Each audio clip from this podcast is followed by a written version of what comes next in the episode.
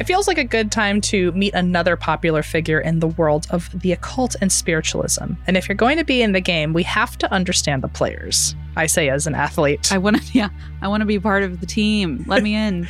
William Butler Yeats is a poet that many people have probably studied in school, and he's not the first writer poet that we've talked about who has dabbled in the occult and put it in their work, and he won't be the last, I'm sure. And if anything, I guess we're probably helping build our listeners an occult library at this point with the amount of ah. writers we're talking about who have been in this world. The dream, an occult library. A Kindle content, maybe. Kindle edition only. Kindle edition.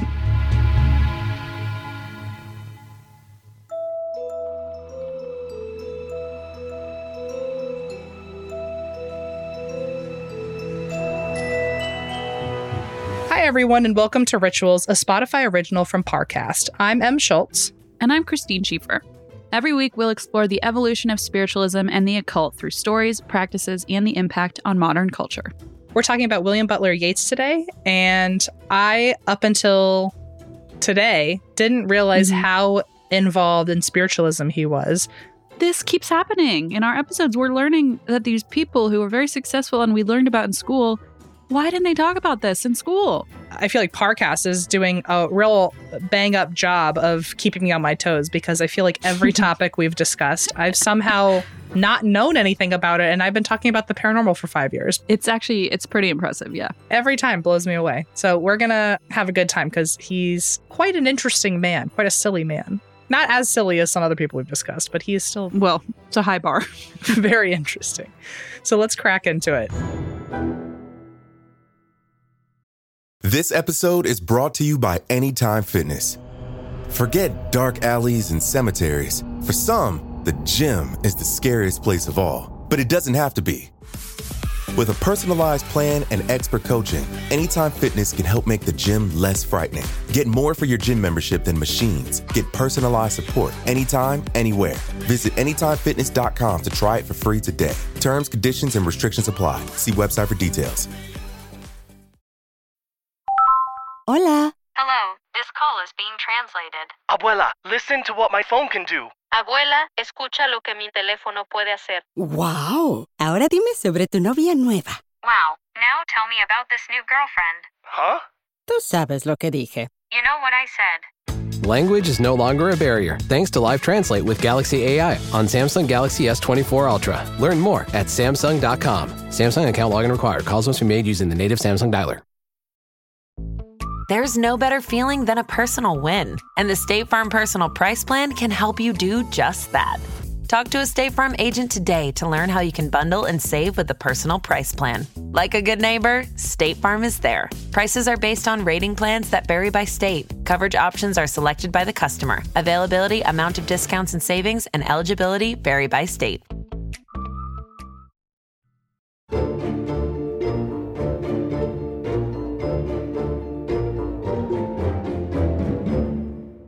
Before we get into William Butler Yeats' story, I want to ask you, Mhm. as another member of the spirituality community, when you first got into spiritualism, or I guess spooky stuff in general, Mm-hmm.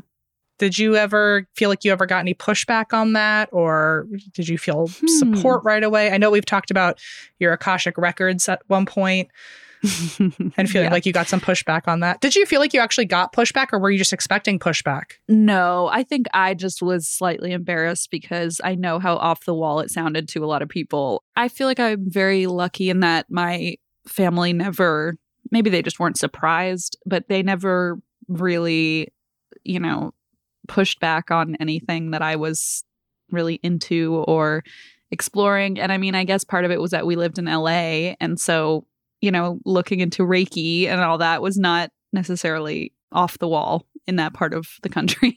Also, your family has some background in that stuff too, right? That's So- true. That's true. Yeah. Like I started doing uh, Reiki courses. And my mom was like, Oh, I have uh, my master's certification in Reiki. And I was like, Pardon? What? so I think there was much less pushback, I guess, than I expected. What about you, though? I don't think so. I've mentioned before that I have been talking about ghosts since I was a little kid. So I think my mom Right. knew early on to just accept me as like a bit of a terror. yeah. Yeah. And so, and also growing up, I think I was always surrounded by friends who talked about ghosts and spooky Right. stuff. And I've never been in a circle where I got to learn anything outside of mainly ghost stories, which is why that became my bread and butter. But as I got Right. older and met people who were into like witchcraft and things like that, I'm sure they experienced backlash from someone, but I've always been so interested in that kind of stuff. I've never had any pushback because I've never practiced it, but every time I talk to somebody who's really passionate about it, I it makes me kind of have the bug. Like I kind of want to try it out. Absolutely. And I think that's a good point. I haven't really been practicing much of this kind of spirituality stuff or witchcraft in a long term, very like open public way. And I feel like if it were a much bigger, more obvious part of my life, maybe I'd get more pushback. But for the most part, it's just an interest in it. And I think it's hard to, you know, nobody in my life has been very aggressively against that. Yeah. I think I grew up in a pretty open-minded world. Like in my personal world, it was pretty open-minded, so I never had to deal with anything like that. So, Mm-hmm, mm-hmm. as for William Butler Yeats, who we're talking about today, he unfortunately wasn't in, I guess, an as open-minded of a personal world as we were in. He definitely had Mm. some pushback on his way of thinking, but he was super unapologetic about it. He definitely had Mm. confidence in these beliefs of his. And I didn't know, do you know a lot about William Butler Yeats? Well, an embarrassingly little amount. I will. Me too. you. Oh, good. Not as of today, but as of yesterday, yeah. previously. Previously oh, yeah. I feel on. like this is just another previously on where we are just simply uneducated. I feel like this is one of those names again where I'm like, oh yeah, know a little bit about him, but not the interesting stuff. like not this stuff. I felt the same way where I was like, I know his name, and that as far as I thought, I thought that was enough for like the That's rest of my life. I was like, I know of his name, and if someone ever mentions him, I won't look that stupid. But no, I was wrong. I totally didn't know anything about his life to this level. Same. I mean, he's just one of many writers and poets out there who are really into Mm. spiritualism and mysticism. And do you think there's any connection to that? Or, I mean, That is so true. Like Sylvia Plath. I mean, all these folks are just so. I wonder if it's just having that like creative mind or that kind of openness. mhm. I don't know though. Do you have a theory? I had the same thought that, like, if you're already kind of coming up with like fantastical concepts, you're probably more open to other fantastical concepts. I mean, when I think of like the trope of an author, I think of like how a lot of them are, you know, talk a lot about philosophy or you know Mhm. why things are the way they are so i could Right. see why they would be more connected to questions about the afterlife yeah, or questioning the, the- universe, the that kind meaning of, life yeah Right. Okay, that's a really good point too. They like look into things in more depth. Maybe. hmm Mm, yeah i would guess that's that's a good point. the connection if i were a poet that would be my excuse for also being into spooky stuff so maybe we should become poets, and then no one will ever challenge us. oh okay that sounds We'll just say it's part of the process, our creative process. so let's get into it christine because uh, i like this guy i gotta be honest it's a kind of a sharp turn from the other characters we've talked about I'm very hesitant to have opinions about people until I hear the entire story lately. Yeah, I know. We've this got quite a cast at Rituals of crazy spiritualists, but Yeah, we've had some unsavory characters, so it's exciting to find someone who's maybe a little more palatable. yeah, it's certainly more palatable. I feel like I could maybe go get a, a coffee with him and just listen to him talk. When I was in uh, college, we had an area, it's not there anymore because, of course, it got taken down, but it was called the Wise Woods. And a lot of people there studying philosophy, all their classes would be in the Wise Woods. And it was literally the forest with a bunch of like wooden benches, and people would just go sit. the- they would just have their classes in the forest. I love that. and I would like to take William Butler Yeats there and just have him tell me, you know, all of his beliefs. And I'm coming third wheel in it. Yeah, hey, I really do miss the Wise Woods. I think one of the dumber things about my school was getting rid of that because it felt so, It's so sad. you felt so connected and talking about spiritualism and things like that. So anyway, if Bill were here, I would have taken him there.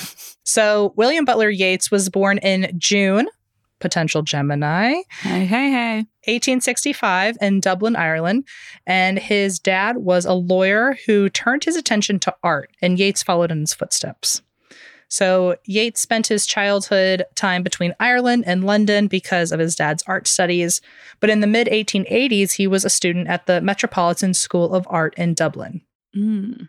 And as a student there, he met poet George Russell, who introduced him to and also sparked his fascination with mysticism by giving him a copy of A.P. Sinnett's book called Esoteric Buddhism. Whoa. Uh, yeah, big words. and Esoteric Buddhism was published in 1883 and was one of the first books to explain theosophy to the general public. So, oh, sure, sure, sure. of course, theosophy was uh, just to fill in the gaps for people because I was like, what the heck is theosophy? It was an occult movement from the 19th century that focused on achieving spiritual reality and divine wisdom. Oh, ooh la la. Oh, yeah. Oh, yeah. In 1885, Yeats got his poems published in the Dublin University Review and then abandoned school to pursue other things, mainly his interest in occultism, which Okay. I too would have loved to abandon school to pursue the occult. And to be fair, if I had done that, I imagine I would have received quite a bit of pushback from my family if I had been school to. So, like, to be fair, I said, like, oh, my, you know, my parents let me have my interests and whatever, but I didn't like leave college for it. That's an incredibly fair point. That Yeah, I feel like maybe I would have gotten a little more harsh criticism for like that. Like yeah no we definitely didn't get pushback because we were doing other things at least on the outskirts at the very least of Yeah. being yeah. into this stuff but yeah he said sayonara school Okay. time to go talk about something else okay. so i mean i guess he was in his mind it was a success in that same year after he left school he chaired the first meeting of the dublin hermetic society oh, and he was just 20 years old i feel like everyone was succeeding a lot earlier in life back in the day yeah. Sometimes we'll have stories where, like, oh, at age 14, he became a surgeon. And I'm like, what? How? What do you mean? Yeah, and at 20, he joined the Dublin Hermetic Society. What was I doing at 20? Even- certainly not chairing any meetings. I'll tell you that much. It's I not what know. I was doing. Well, especially in the occult space, I feel like there's a lot of young overachievers, Yeah. which maybe that was our calling the whole time. We were young overachievers in the occult space. Yeah, mom and dad. That's why I had a solid B average my entire life. It was, I was overachieving in different spaces. Oh, right. Yeah. Okay. I can feel the eye roll happening. so, in the late 1880s, Yeats went back to London where he started networking like a boss. Hashtag girl boss. Oh, yeah. Billy right there. So he Good met writers him. Oscar Wilde, Lionel Johnson, and George Bernard Mm. Shaw. Wow. And he met his muse also. Oh, my goodness. Okay. I don't know who my muse is. I don't know if I've met her, but Hello. I'm right in front of you. Silly, my bad. silly Em. Well, he met his Christine, and her name was Maud Gonne, which feels like a muse name. Maud. And he proposed to her several times, and she said no every time, which makes me think that as much as I liked William Butler Yeats, he did not know how to take a hint with women. So Yeah.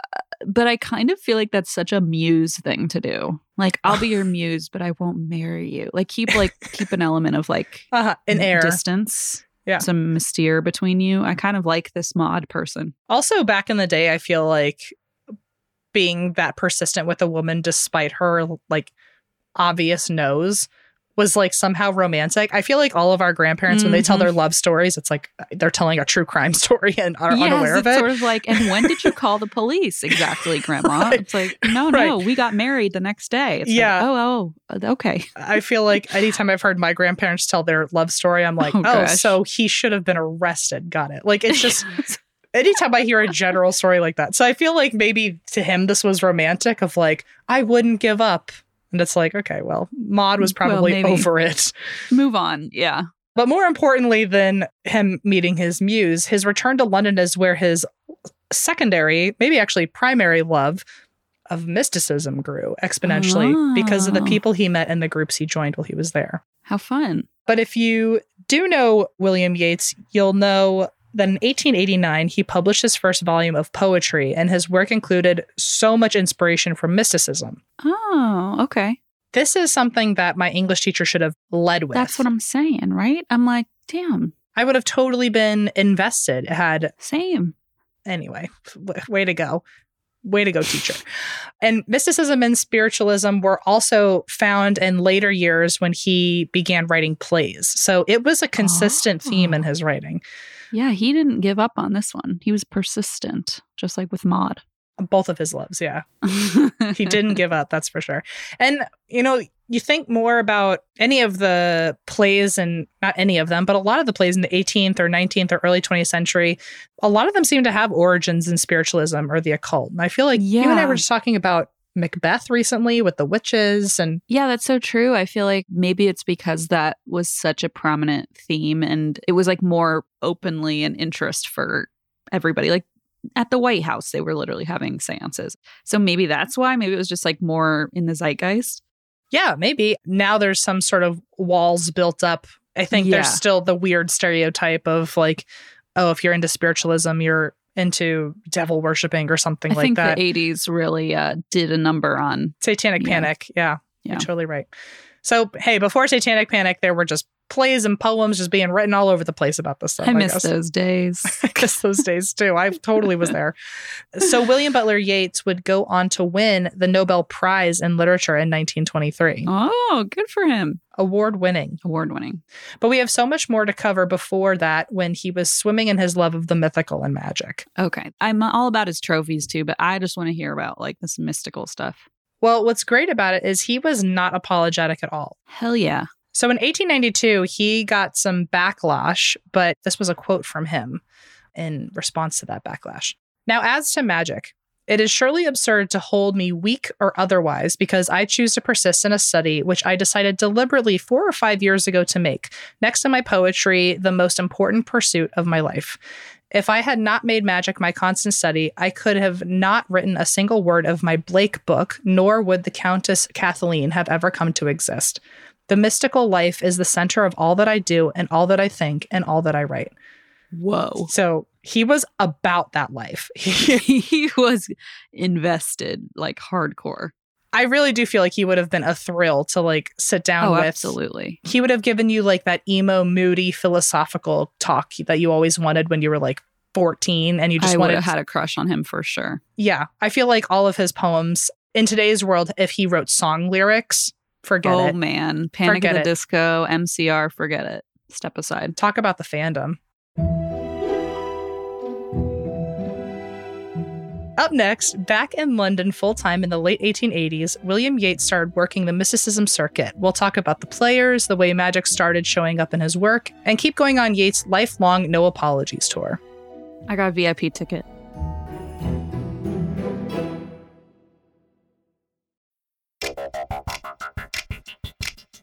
Hi, Parcasters. It's Greg and Vanessa from the series Serial Killers. For the past five years, we've explored hundreds of history's most notorious murderers, giving listeners an intimate look at their sordid origins and heinous crimes. If you haven't had a chance to join us before, there's no better time to dive in than right now for our Serial Killers 5th Anniversary special. It's a four part examination into the mythology surrounding four fearsome killers. Edmund Kemper, John Wayne Gacy, Ted Bundy, Jeffrey Dahmer. Our fifth anniversary series uncovers the men behind the mayhem, analyzing what turned them into killers and how their lethal behavior made their stories larger than life. If you've listened to the show before, we hope you enjoy. And if you haven't, this is the perfect series for any avid Parcast fan. Follow Serial Killers to hear our four part 5th anniversary special. Listen now, free and only on Spotify. This episode is brought to you by Anytime Fitness. Forget dark alleys and cemeteries. For some, the gym is the scariest place of all, but it doesn't have to be.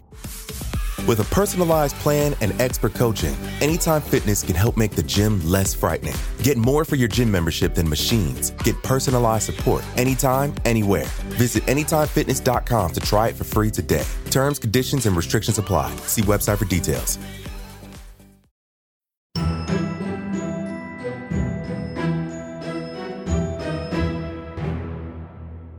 So we touched on this a little in the beginning, but let's head back to London in 1887. And William Yeats had left art school a couple years earlier and got introduced to occultism. Mm-hmm. And London is where his magical freak flag really flew. Oh, yeah, I get it. Girl boss. so in 1887, he was back in the city and joined the Theosophical Society, which was a group led by a Russian woman named Helena Petrovna Blavatsky. Oh, my.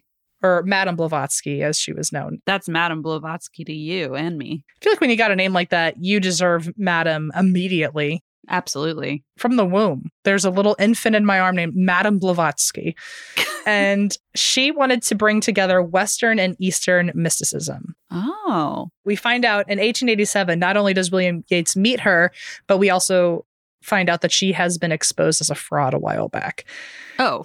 But Yeats did not care that she was deemed a fraud and they became friends or at least Oh. they they knew each other and she was living in South London trying to rebuild her movement and invited Yeats to be a central part of the Theosophical Society and had hoped that he'd move up the ladder quickly in the group. So- Great. but what Yeats really wanted to do was conduct magical experiments. Wow. So this was just a stepping stone. Uh huh. Yeah, I like how there is in his mind a strategy to conducting magical experiments. Yeah. Well, you know, you did say he was networking like a boss, and I feel like he really is strategizing here, you know? And even though he wanted to conduct magical experiments, the Theosophical Society didn't approve of his experiments and he was Oh. expelled in 1890.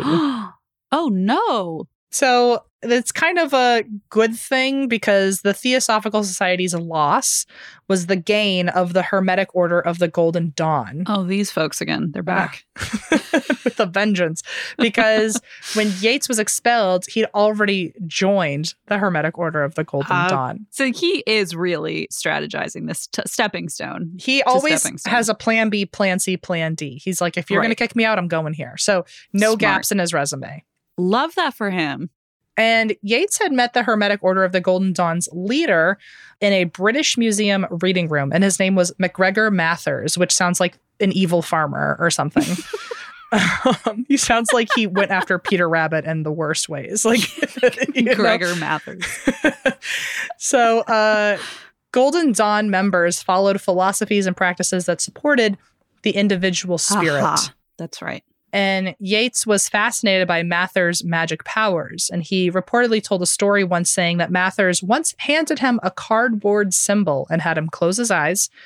And this is a quote from Yeats There rose before me mental images that I could not control a desert and black titan raising himself up by his two hands from the middle of a heap of ancient ruins. And I guess he was supposed to see that because Mathers told him that what he had just seen was, quote, a being of the order of salamanders. Okay. Okay. So after Yates joined, he met even more big names, including several people who sound like they're not real. They sound like they were written in a Harry Potter book. Algernon Blackwood, Oh, come on. Aleister Crowley, who we know, Yep. Bram Stoker, Arthur Mm. Edward Waite, and William Westcott. Yeah, you're right. This sounds like some sort of wizardly order. Or like a cowboy western. Like I could see like William Westcott, Oh. evening, ma'am, like just tipping his hat. Um, Algernon Blackwood. Yeah, Algernon Blackwood is the scariest cowboy in all the Wild West. That's yeah, for sure. he definitely like has his hands in. He's like he like runs things behind the scenes. You know, in front of the scenes. What are you talking about? in front of the scenes. You're right. He's in charge of like the police. He's got the bars all backing him, everything. So Parcast is like, no, none of that is anything, and it's not real. Stop saying it. And this is where I say this is me making stuff up. This it's is not us- Parcast fault. being chaotic. It's Algernon Blackwood is a very fine wizard, I think, or something.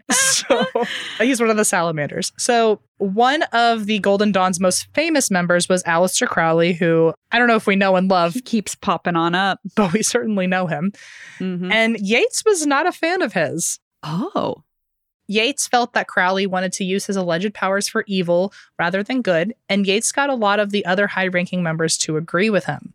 he's starting a clique. Oh my goodness. Honestly, you couldn't have said it better because it's about to get so high school. Really? Like the drama is out of control. Oh, I, can't wait. was jaw dropped. So Okay. Crowley complained to Golden Dawn leader Farmer Mathers, I remember. and uh, he complained to him while they were in Paris. And so I guess when he complained to him, Crowley ended up getting his promotion in the club there. So back in the London chapter, Yeats wanted Mathers to know why exactly Crowley was giving a bump up in the group. And Mathers ignored the request, and the London chapter renounced Mathers as their leader. So now he's out of the picture. oh man. And things escalate even more when in April 1900, Crowley went to London and attacked Yeats during a chapter meeting. What? I'm telling you, if I could go back in time, it would be April 1900. I am coming with you. I need to see this. The drama is so juicy. If I was a member of that group, I would be on the floor watching them attack each other during a chapter Oh, meeting after they already popcorn. openly hated each other. This is so fascinating. Needless to say, the Hermetic Order of the Golden Dawn was in a downward spiral at this point, which is also Oh. where my sanity would be if I got to watch this drama unfold in real time. And to top it off, it was also revealed that the documents that the Golden Dawn's rituals were based on were actually forged, made up documents by member William Westcott. Not William Westcott. Not the cowboy of our dreams. He made up these documents. So everything ended up becoming a lie. They just found out everything was forged. Wow, that's pretty sad for them. Well, for them, yeah. For my interest in gossip, I'm okay with it. I'm You're like- on board. so in 1902, the Golden Dawn tried to rebrand, and Yeats stayed on as a high grade wizard Oh, until the group dissolved in 1922. he has not given up on this dream, this particular dream. He was like, I committed myself a long time ago, and Mm-hmm. we're here to stay, We're folks. still here. So during this time period, Yeats's art became highly poetical and niche. Mm, And so he's writing poetry, but it's very specific to his occult and mysticism world. okay. Again, my English teacher failed me because had I known about that, I might have actually picked up the book. but by then, though, Yeats had turned his attention from his magical experiments to spirit communication. Okay, now I'm listening. Yeah, I love that he's just Mm. bopping around all my favorite topics. He really is. So in 1917, he said his wife tried automatic writing, which Christine, you know Mhm. all about. Love that stuff. So would you want to describe automatic writing? Oh boy. It's sort of like you are a vessel for a spiritual being, a higher being to communicate through you. So a lot of times you meditate and the belief is that you allow a spiritual being to kind of write through you is kind of the traditional way of doing this. And so when you're writing, you are not in control of it at all. You're just kind of your hands Yes. moving, and someone else in an astral plane is in control of the writing. Yes, and you're the sort of the vessel for communication. Yeah. You are the Ouija board, basically. Yeah, that's a great way of looking at it. Yeah. You are basically the stenographer of the Ouija board, 100%. Might I add unpaid? Oh, I don't think benefits or payment come with this job, but it's a volunteer basis. I don't know if you Yeah, yeah, yeah. Stenographer is a great way to put it. Yeah. Well, so if you heard me right, you heard me say that he had a wife. And fun Mhm, fact, mhm. Yeats was 25 when he got married to 52 year old Georgie Hyde Lees. Oh, okay. And assuming there was no creepy intention or scandal there, I love a progressive age gap relationship. Why not? Yeah, good for the two of you. Go for it. And if there was a creepy intention or scandal, I don't like it anymore. But until Okay, further, just let's put it all on the table here. but until further notice, I am happy for the two of you. So Georgie's spirit writing and communication would be what's called a breakthrough for Yeats. And we're going to talk about that breakthrough in a second. Coming up, Yeats's wife pushed him into new territory, and we're going to find out how that affected his work up until the end. All right, bring it on. Hola. Hello, this call is being translated. Abuela, listen to what my phone can do. Abuela, escucha lo que mi teléfono puede hacer. Wow. Ahora dime sobre tu novia nueva. Wow, now tell me about this new girlfriend. Huh? Tú sabes lo que dije. You know what I said. Language is no longer a barrier thanks to Live Translate with Galaxy AI on Samsung Galaxy S24 Ultra. Learn more at Samsung.com. Samsung account login required. Calls must be made using the native Samsung dialer. Your brain needs support, and new OLLY Brainy Chews are a delightful way to take care of your cognitive health. Made with scientifically backed ingredients like Thai ginger, L-theanine, and caffeine, Brainy Chews support healthy brain function and help you find your focus, stay chill, or get energized. Be kind to your mind and get these nootropic chews at olly.com. That's O-L-L-Y.com. These statements have not been evaluated by the Food and Drug Administration. This product is not intended to diagnose, treat, cure, or prevent any disease.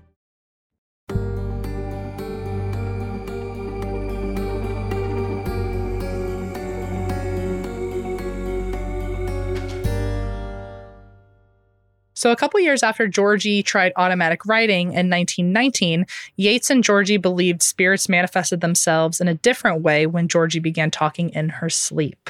Oh. Now that's some creepy stuff to me. I don't know. It's creepy. I don't know if I like it.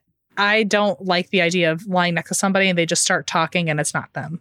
No, thank you. Well, Allison does that, right? Like she talks in her sleep. Which is why I can tell you firsthand I don't like it. It's not fun. I lived with her too in college and I was like, what is this about? What is this laughing in the dark? That I was going to say, she also started cackling, like waking She herself up because she's laughing so hard from a dream that she had. That was not funny, by the way, because she'll then describe the dream to me, and I'm like, that didn't warrant you scaring everybody here. that was not worth Oh, it. Laughing in your sleep is next level. Well, I need to take a page out of this guy's book because the next time Allison talks in her sleep, I'm going to do what William Butler Yeats did, which is when his wife would start talking in her sleep, Yeats wrote down everything she would say. I See, I like this, but you know that there was some weirdness in there. Like my brother once when we were little said he yelled, "Go eat a fat broccoli," and like I wrote it down because I thought it was funny, but like I don't think it had any sort of deeper meaning. You don't know that. I don't know that for certain. That's true, but I feel like you know there was just some nonsensical stuff written down in that journal where he was writing this. Over 50 notebooks of what she said in her sleep were filled, which she sounds like a chatty Cathy. How did he ever get any sleep? There's no way he was well rested. He had to have been taking a lot of day naps to be, to think. stay up and write everything. 50 notebooks worth? Forget Yeah. it. And this became what Yeats considered his public philosophy. Oh.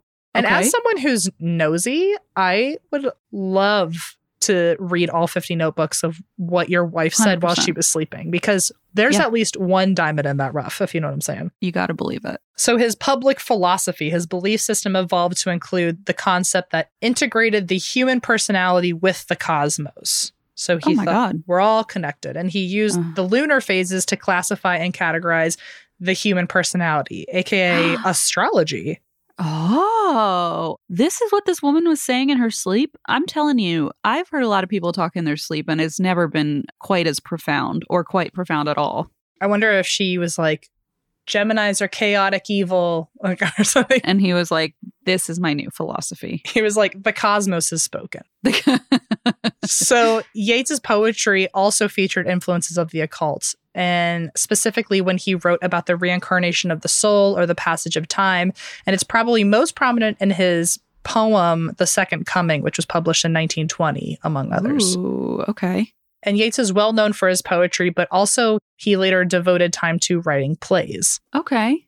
And he also got involved. I mean, this guy's all over the place. He also got involved in politics in Ireland in the 1920s Oh, interesting. which was an experience that is also reflected in his written work. And he was actually appointed a senator of the Irish Free State in 1922. Whoa, this guy is a busy beaver. This lets me know that he was not taking day naps while also staying up all night to write No. his wife's words. He was just running on steam for like 10 years. Sleep deprived. And in 1923, after all that, he was also awarded the Nobel Prize for Literature, and he kept churning out more work after that. You are not kidding. You were like, oh, he got the Nobel Prize, but there's a lot that happens before then. And you really did bookend that. Uh-huh. There's a lot that went before this Nobel Prize. Can you imagine if you just won the Nobel Prize and then like I feel like after that you're like, what else is worth my Now time? what? Like, I'm glad he got the Nobel Prize after the fact where he's like, Yeah. okay, everything has led to this. So accomplished. So in 1939, William Butler Yeats died at 73. Mm. But I gotta say, I still think he was a, a cool dude. He caused minimal trouble as far as I'm concerned. He kept himself, he was confident. He was confident for certain. He didn't have, he didn't apologize for his interests. Mm-hmm. I Mhm. love this. I love it. He had a, like a non traditional relationship. I'm just, you know, I'm about it. Once again, I just, I kind of wish my um literature courses in high school had been kind of angled in this direction. I might have been more um prone to paying attention, but Me too. that's a me problem, you know. So Well, I said the same thing. I thought that I actually want to go read his spiritual poetry. yeah, I would like to see if there was any, I guess, drama. Like, I wonder if he slipped any of it into his poetry about him versus Ooh. Aleister Crowley. now that part, yeah. Maybe he had like a poet's version of a Burn Book. Oh, It's like- Aleister Crowley is a fugly slut, you know, like It's like, do not trust her.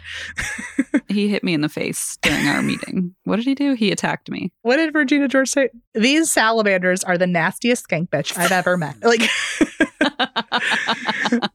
Salamander. There's a lot that happened in this episode, Em. I would love to see though if his writing had anything to do with the drama, because then we could combine the spiritualism with the gossip. But either way, I just want to know about his spiritualism, occult Yeah. poetry. I feel like that'd be so interesting. I'd also love to see all 50 notebooks of whatever his wife had to say while she was sleeping. We got to get our hands on those notebooks for oh, sure. Oh, yeah. That's the next task of our day.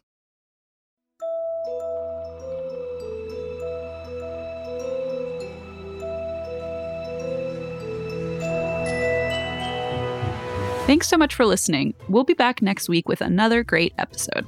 Information on today's episode came from Biography, the British Library, the Nobel Prize, Poets.org, the Irish Independent, the Theosophical Society, Lapham's Quarterly, University of Wisconsin Milwaukee, and Atlas Obscura Black Magic Against White, Aleister Crowley versus W.B. Yeats by Richard Ellmann. Remember to follow Rituals on Spotify to get a brand new episode every week. And you can listen to this and all other episodes of Rituals for free exclusively on Spotify. And if you like this show, follow at Parcast on Facebook and Instagram and at Parcast Network on Twitter. You can find me at BM Schultz. And you can find me at Xteen Schiefer. Thanks again for listening, and we will see you next week. Rituals is executive produced by Max Cutler and is a Spotify original from Parcast. It was created by Max Cutler. Sound design by Kristen Acevedo with associate sound design by Kevin McAlpine. Fact checking by Haley Milliken. Research by Chelsea Wood. It's produced by Kristen Acevedo and Jonathan Ratliff, with production assistance by Ron Shapiro. We're your hosts, Christine Schiefer and Em Schultz.